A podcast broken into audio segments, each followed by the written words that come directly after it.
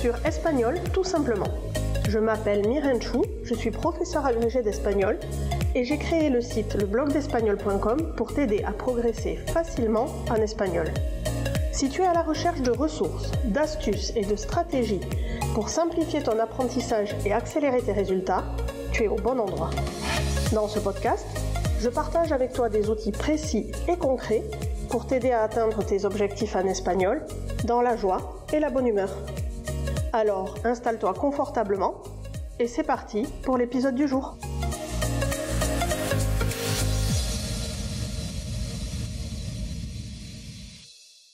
Dans cet épisode de podcast, je vais te détailler les différences en commençant par aborder le nombre de personnes en espagnol. Alors, prêt à explorer ce nouvel aspect de la langue espagnole avec moi? Vamos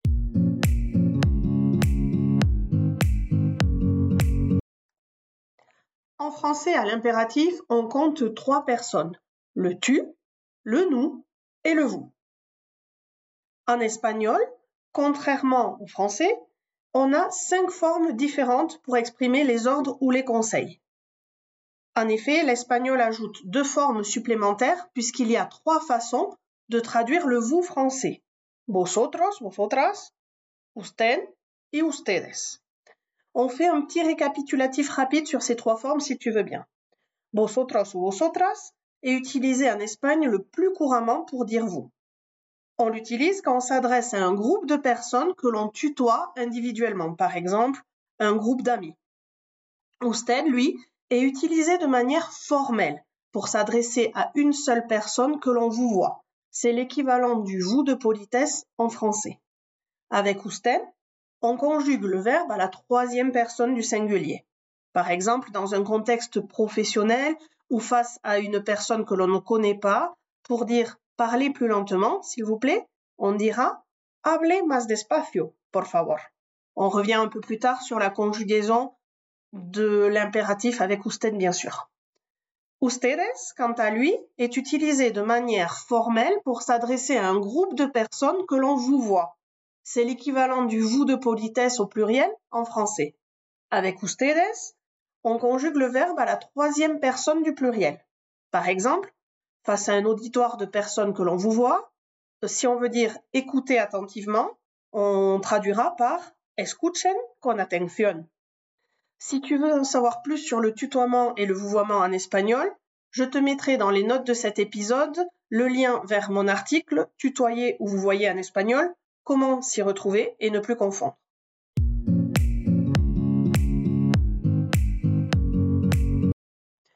Donc, si je récapitule jusqu'ici, en plus du tu et du nous qui sont communs avec le français, il y a le vous qui, en espagnol, a trois équivalents, ce qui nous fait au total cinq personnes. Maintenant que nous avons clarifié ces différences de personnes, on va pouvoir passer à la formation de l'impératif. Et on va commencer par l'impératif affirmatif. Prêt à continuer l'aventure? Vamos. Pour former l'impératif affirmatif en espagnol, c'est relativement simple.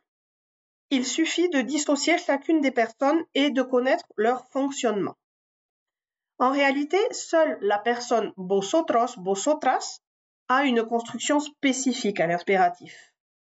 Pour le construire, il faut prendre l'infinitif, c'est-à-dire le verbe tel quel, hablar, comer, vivir, et remplacer le R final par un D. Ainsi, si on reprend les verbes modèles que je viens de te citer, cela donne hablad, comed, vivid. Selon les régions, ce D final sera prononcé comme un D, comme je viens de te le prononcer, ne sera pas prononcé du tout, ou sera prononcé comme un Z un peu atténué. Hablad, comed, vivid.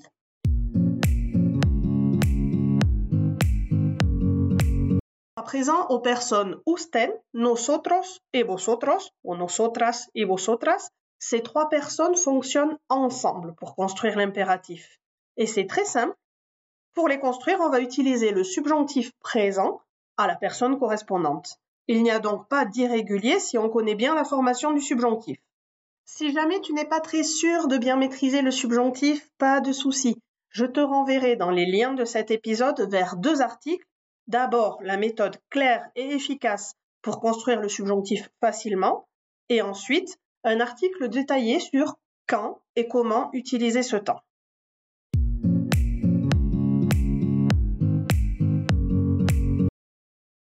Et avec le tout, alors, comment ça fonctionne? Pour cette personne, c'est facile aussi. On va partir de l'indicatif présent. Tu sais, le présent, le premier temps que tu apprends en espagnol. Il y a toujours un S à la personne tout. Tu vas utiliser cet indicatif présent et tu vas lui retirer le S. Ou alors, tu peux prendre la troisième personne du singulier du présent de l'indicatif, ce qui revient strictement au même. Attention, Certains recommandent de former cette personne en partant de l'infinitif, auquel il faudra retirer la, terminaison R. Personnellement, je te conseille vivement d'éviter cette technique et de partir du présent de l'indicatif comme je viens de te l'expliquer. Ainsi, tu surmonteras sans t'en rendre compte l'obstacle de plusieurs petites irrégularités, comme par exemple les diphtongues et les affaiblissements. Pour illustrer ça, on va prendre le verbe dormir. Si tu conjugues le verbe dormir à la deuxième personne du singulier du présent de l'indicatif, tu obtiens tu duermes. L'impératif affirmatif sera donc simplement duerme et pas du tout dormi. Voilà, on a fait le tour pour ce qui est de l'impératif affirmatif et de sa construction. Si tu as besoin d'un support plus visuel, ne t'inquiète pas, je te mettrai dans les liens de cet épisode l'article qui est associé à cet épisode de podcast et tu y retrouveras un tableau plus visuel qui résume bien la construction de l'impératif affirmatif avec les verbes réguliers et aussi les irréguliers. Pour les irréguliers, il n'y en a qu'à la personne tout et il n'y en a pas beaucoup. Donc ils sont faciles à apprendre. Je te conseille vraiment de bien les mémoriser car ce sont des verbes que l'on utilise au quotidien. Il faut donc les connaître. Comme je te le disais, tu retrouveras tout ça sur le blog et une fois que tu as mémorisé ces verbes et leur construction, tu pourras retrouver toujours sur le blog des exercices qui te permettent de voir si tu as bien compris la règle et si tu as bien assimilé les réguliers et les irréguliers.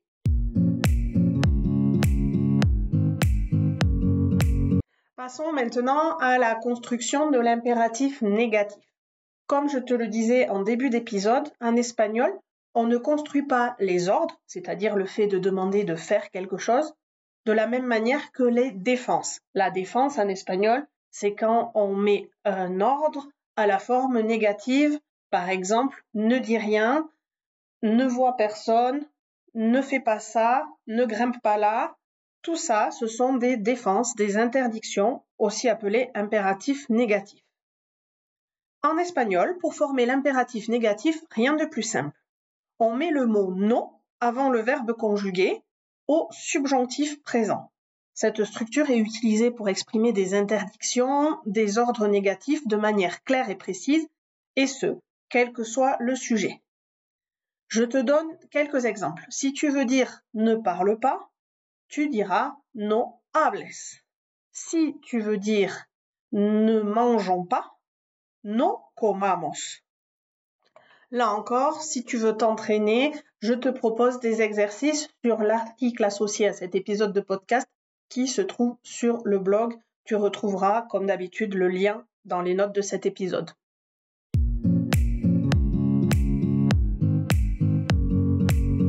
Voilà pour ce qui est de la construction pure de l'impératif en espagnol. Tu sais désormais choisir la bonne personne et construire ton verbe en fonction de si c'est un ordre ou une défense. Pour autant, j'ai envie de terminer cet épisode en abordant avec toi le contexte d'utilisation de l'impératif et surtout quelques conseils pratiques. D'abord, voyons quand et pourquoi est utilisé l'impératif. C'est un temps qui s'emploie dans une variété de contextes assez importantes. Tu pourras exprimer des ordres, des recommandations, des suggestions, des conseils et bien plus encore.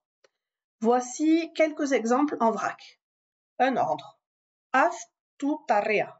Fais ton devoir. Une recommandation. Come despacio. Mange lentement. Une suggestion. Vamos al cine. On va au cinéma? Allons au cinéma? Des conseils. Estudia más si quieres aprobar tu examen. Étudie davantage si tu veux réussir ton examen. Tes instructions. Abre la ventana. Ouvre la fenêtre. Encore des demandes en tout genre, par exemple, por favor, habla más despacio. S'il te plaît, parle plus lentement.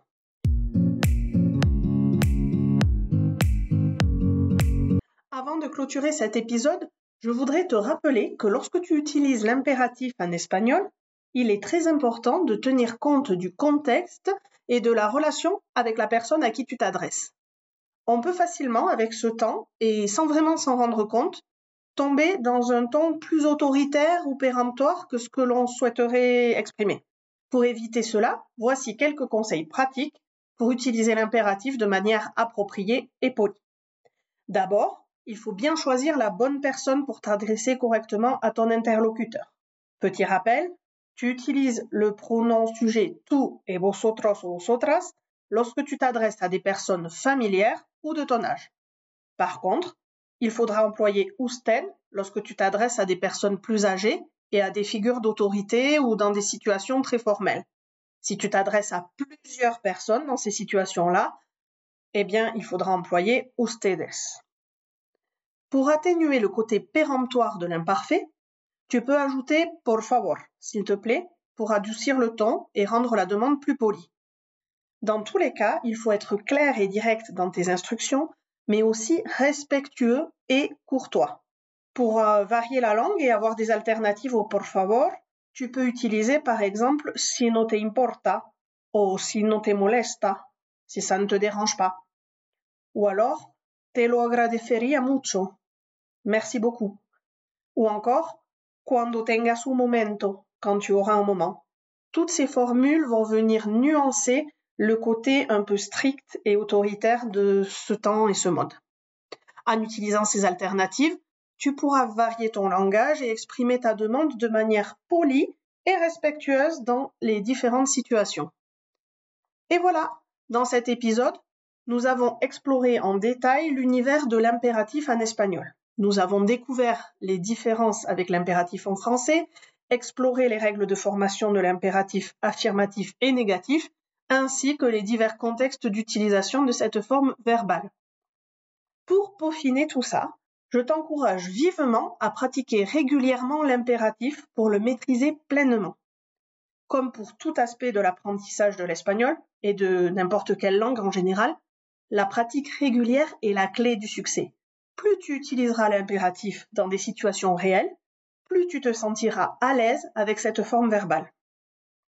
N'hésite pas à utiliser l'impératif dans tes interactions quotidiennes en espagnol, que ce soit avec des amis, des collègues ou même lors de voyages. Et surtout, n'hésite pas à partager tes expériences et tes progrès avec moi, soit en mettant un petit commentaire par ici, soit sur les réseaux sociaux, sur la page Instagram ou Facebook de la communauté. Si cet épisode t'a plu et que tu penses qu'il peut être utile à quelqu'un d'autre, n'hésite pas à le partager sans modération. C'est comme ça que le podcast pourra se faire connaître et que tu me motiveras à créer d'autres épisodes. Quoi qu'il en soit, on se retrouve très prochainement avec d'autres contenus pour continuer à explorer et à apprendre l'espagnol, toujours dans la joie et la bonne humeur. Cuídate y hasta pronto.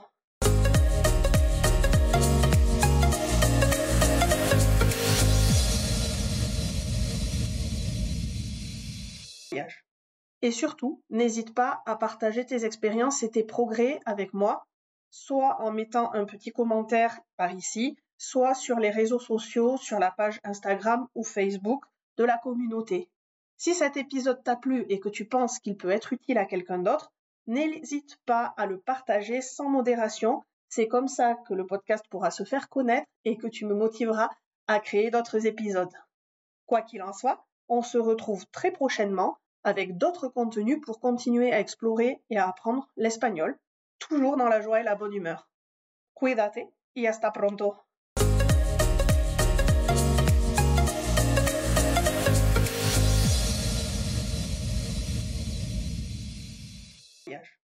Et surtout, n'hésite pas à partager tes expériences et tes progrès avec moi, soit en mettant un petit commentaire par ici, soit sur les réseaux sociaux, sur la page Instagram ou Facebook de la communauté.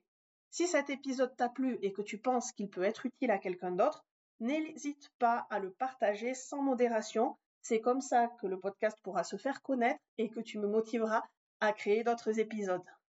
Quoi qu'il en soit, on se retrouve très prochainement avec d'autres contenus pour continuer à explorer et à apprendre l'espagnol, toujours dans la joie et la bonne humeur. Cuídate y hasta pronto.